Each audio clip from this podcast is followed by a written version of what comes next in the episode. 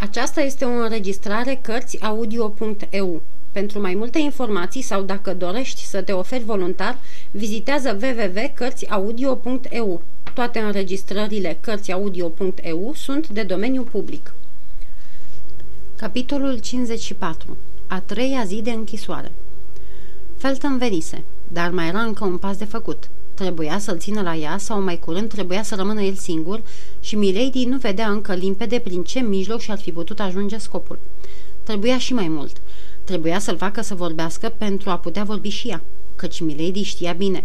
Marea ei putere de ademenire era glasul care îi trecea atât de dibaci prin toată gama tonurilor, de la vorba omenească până la graiul ceresc. Totuși, cu toată această putere, Milady ar fi putut da greș din temirce, căci Felton fusese înștiințat împotriva ei.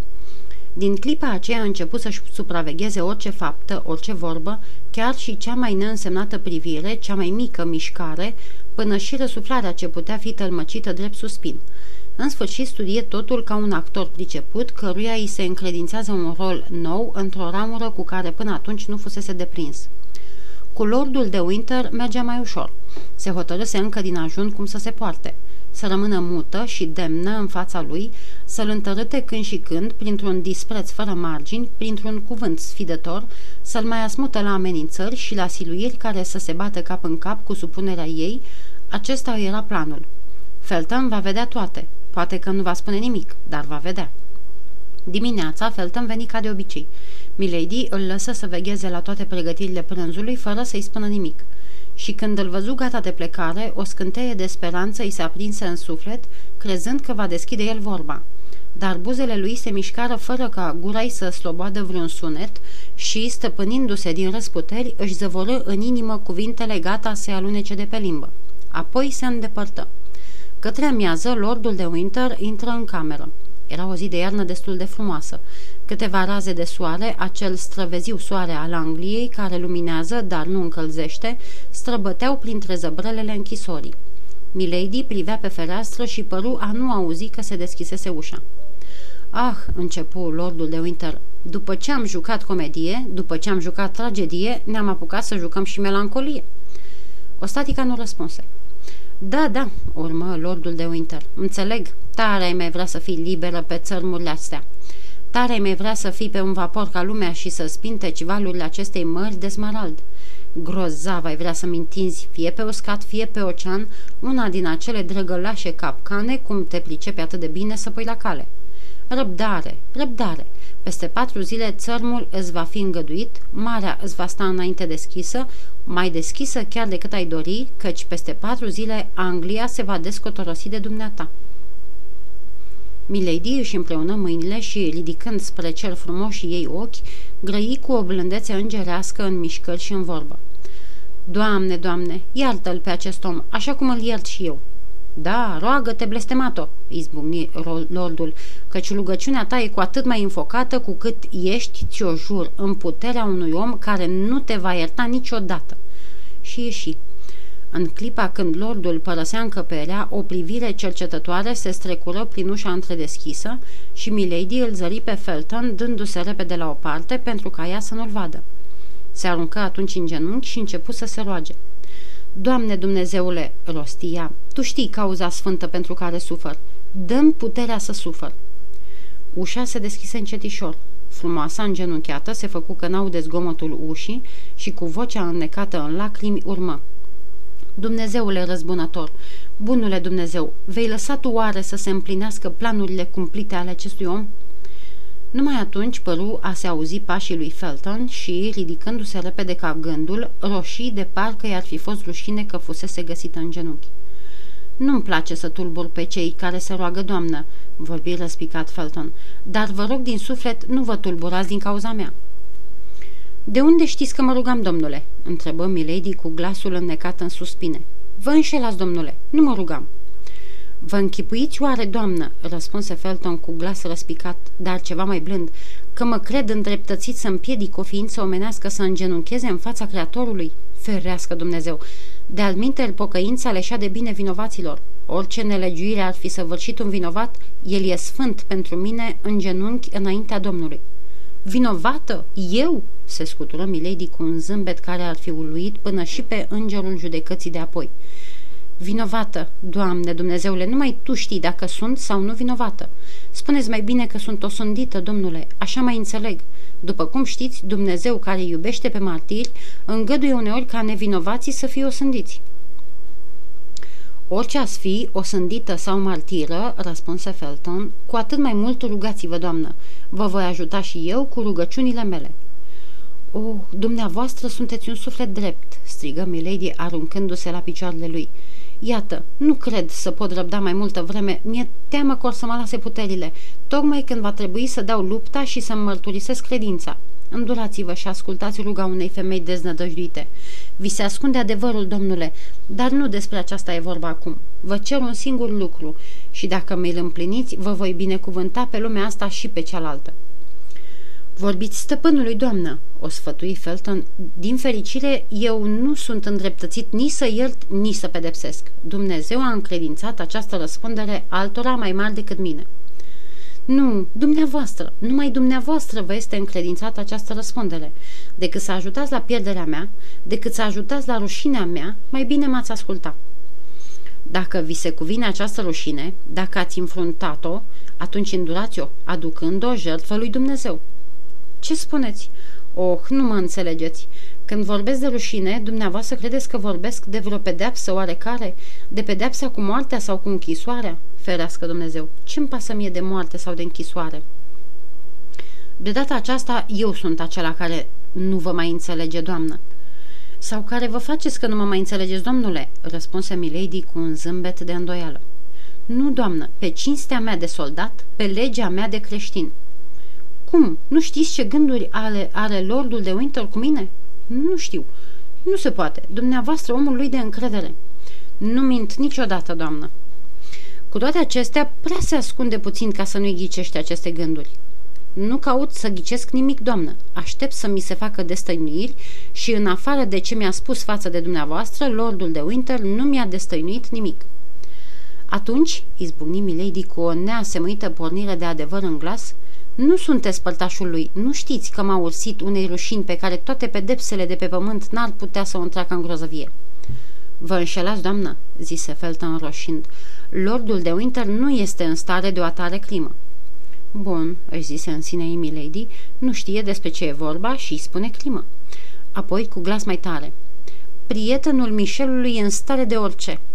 Pe cine numiți dumneavoastră Michelul? Întrebă Felton.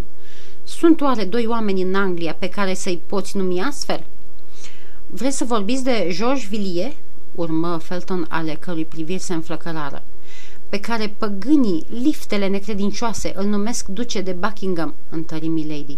N-aș fi crezut că poate fi un englez în toată Anglia care să aibă nevoie de atâtea lămuriri ca să-l recunoască pe cel de care voiam să vă vorbesc.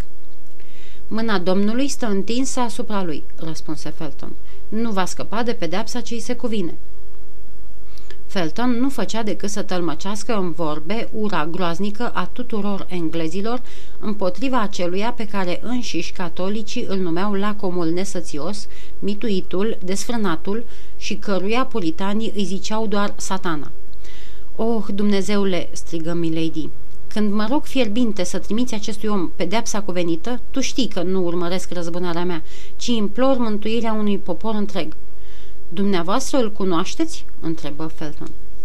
În sfârșit, îmi pune întrebări, își spune în sine Milady, încântată că ajunsese atât de grabnic la o biruință atât de mare.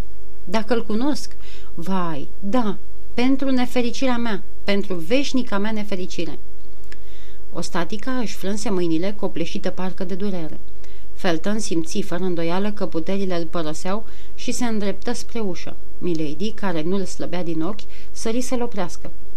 Domnule, se văită ea, fiți bun, fiți îndurător, ascultați-mi rugămintea.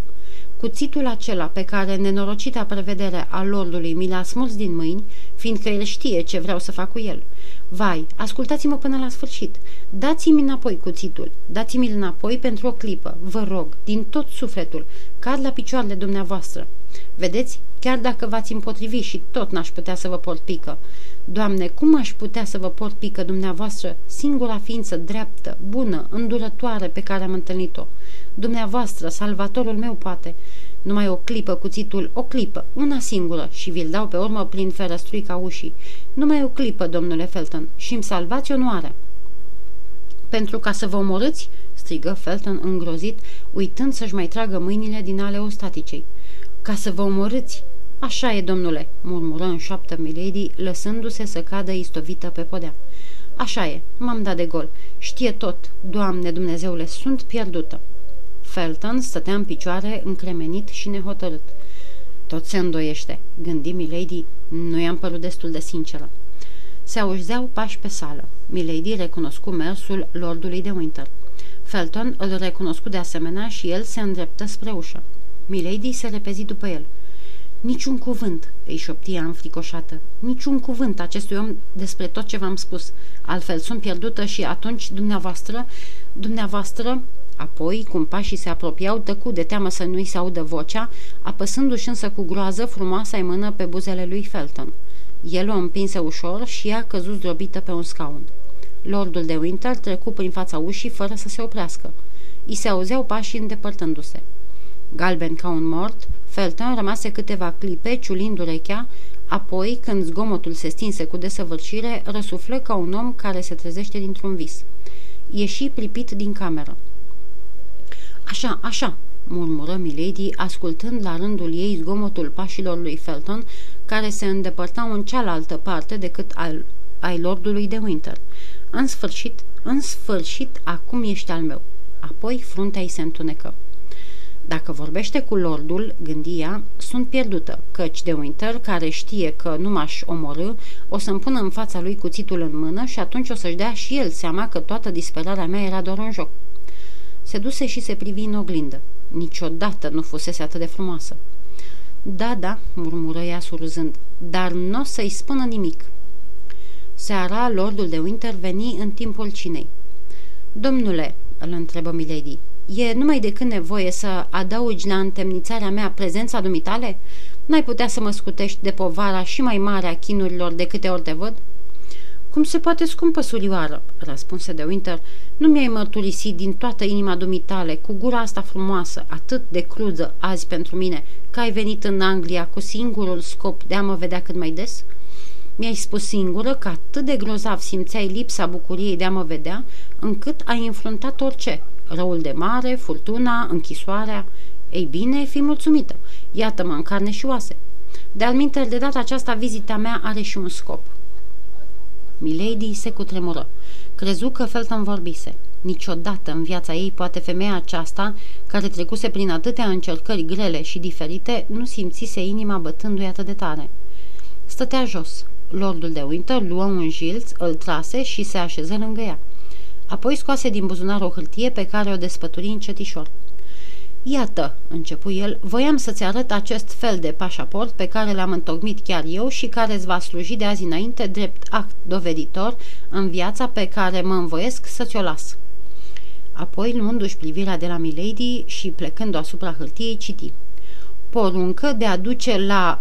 Numele este în alb, urmă de Winter. Dacă îți place mai mult vreo localitate, poți să mi-o spui și numai dacă e la cel puțin 1000 de leghe depărtare de Londra, dorința dumitale va fi împlinită. O iau deci de la capăt. Porunca de a duce la, pe numita Charlotte Backson, înfierată de justiția regatului Franței și eliberată după ispășire. Ea va sta în această localitate, fără a se putea îndepărta vreodată mai mult de 3 leghe. În caz de încercare de evadare, va suferi pedeapsa cu moartea. Pentru locuință și hrană va primi câte 5 șilingi pe zi. Porunca aceasta nu mă privește, răspunse nepăsătoare Milady, fiindcă numele trecut acolo nu-i numele meu. Numele dumitale? Ai vreunul? Îl am pe al fratelui dumitale. Te înșeli, fratele meu nu e decât al 2-lea soț al dumitale, iar cel din tâi mai trăiește încă. Spune-mi numele lui și îl voi trece în locul numelui de Charlotte Backson. Nu? Nu vrei? Păstrezi tăcerea. Atunci vei fi înscrisă printre surghiuniți sub numele de Charlotte Backson. Milady rămase tăcută. De data aceasta nu tăcea din șiretenie, ci de groază. Crezu că porunca e gata să fie împlinită. Poate că lordul de Winter grăbise plecarea. Poate că era osândită să plece chiar în seara aceea. O clipă, toate planurile făurite îi se spulberară, când deodată băgă de seamă că hârtia nu purta nicio semnătură. Bucuria strânită de această descoperire a fost atât de năvalică încât nu și-o putu ascunde. "Da, da," urmă lordul de Winter, dându-și seama de ceea ce se petrecea în sufletul ei, "cauți scălitura și-ți spui. Totul nu e încă pierdut, fiindcă actul nu e semnat. Mi le arată ca să bage groaza în mine, atâta tot. Te înșeli. Hârtia va fi trimisă mâine lordului de Buckingham. Poi mâine se va întoarce iscălită de el și întărită cu sigiliul lui, iar după 24 de ore mă pun chezaș că va începe și aducerea la îndeplinire. La revedere, doamnă, asta e tot ce voiam să-ți spun." "Iar eu îți voi răspunde, domnule, că această încălcare de putere și acest surghiun sub un nume scornit sunt de o mărșăvie." "Ți-ar plăcea mai mult, milady, să fii spânzurată pe adevăratul dumitale nume? Știi și dumneata, legile engleze sunt neînduplecate cu cei ce pângăresc căsnicia. Vorbește deschis. Deși numele meu, sau mai curând numele fratelui meu, e amestecat în toate aceste lucruri, voi înfrunta scandalul unui proces public numai pentru a fi sigur că mă voi descotorosi odată de dumneata." Milady nu răspunse, dar se făcu galbenă ca ceara. "Văd că tot îți place mai mult să hoinărăști. Bine, doamnă, e o veche zicală după care călătoriile îl țin pe om veșnic tânăr. Pe legea mea nu greșești. La urma urmei, viața e frumoasă, de aceea nici nu vreau să-mi o răpești pe a mea. Rămâne acum să vedem ce e și cu cei cinci șilingi. Nu-i așa că-ți par cam zgârcit? Asta din cauza că nu țin deloc să-ți mituiești paznicii. De altfel, mai ai și farmecele făpturii dumitale cu care să-i dai gata. Folosește-te dacă neizbânda pe lângă Felton nu te-a lecuit de asemenea încercări." Felton n-a vorbit, își zise în sinea ei milady, atunci nu-i încă nimic pierdut. "Și acum, doamnă, la revedere. Mâine voi veni să-ți vestesc plecarea trimisului meu." Lordul de Winter se ridică, o salută în zeflemea și ieși. Milady răsuflă ușurată. Mai avea înaintea ei încă 4 zile. 4 zile îi vor fi de ajuns pentru a-l ademeni de-a binelea pe Felton. Totuși, un gând înspăimântător îi trecu prin minte. Nu cumva lordul de Winter îl va trimite chiar pe Felton la Buckingham ca să-i scălească porunca? În felul acesta avea nevoie de jocul unei vrăji, de o neîntreruptă ademenire. Totuși, cum am mai spus, un lucru o liniștea. Felton nu vorbise. Nevrând să pară tulburată de amenințările lordului de Winter, milady se așeză la masă și mâncă. Apoi, la fel ca și în ajun, începu să se închine cu glas tare. Și tot ca în ajun, soldatul se opri ca să o asculte. Curând auzi pași mai ușor decât ai soldatului de strajă, pași care veneau din fundul sălii și se opreau în fața ușii. "El e," își zise milady. Și începu să dea glas aceluiași cântec religios care în ajun îl zguduise atât de adânc pe Felton. Dar, deși vocea ei dulce, puternică și răsunătoare vibra mai armonios și mai sfâșietor ca oricând, ușa rămase închisă. Furișându-și privirea spre ferăstruica ușii, milady crezu că zărește printre zăbrelele dese ochii arzători ai tânărului. Dar fie că-i văzuse cu adevărat sau numai în închipuire, de această dată el se stăpâni din răsputeri să intre. Câteva clipe, numai după ce sfârși cântecul, milady auzi parcă un oftat adânc. Apoi, aceiași pași pe care i auzise apropiindu-se, se îndepărtară încet, încet, ca și cum le-ar fi părut rău că pleacă.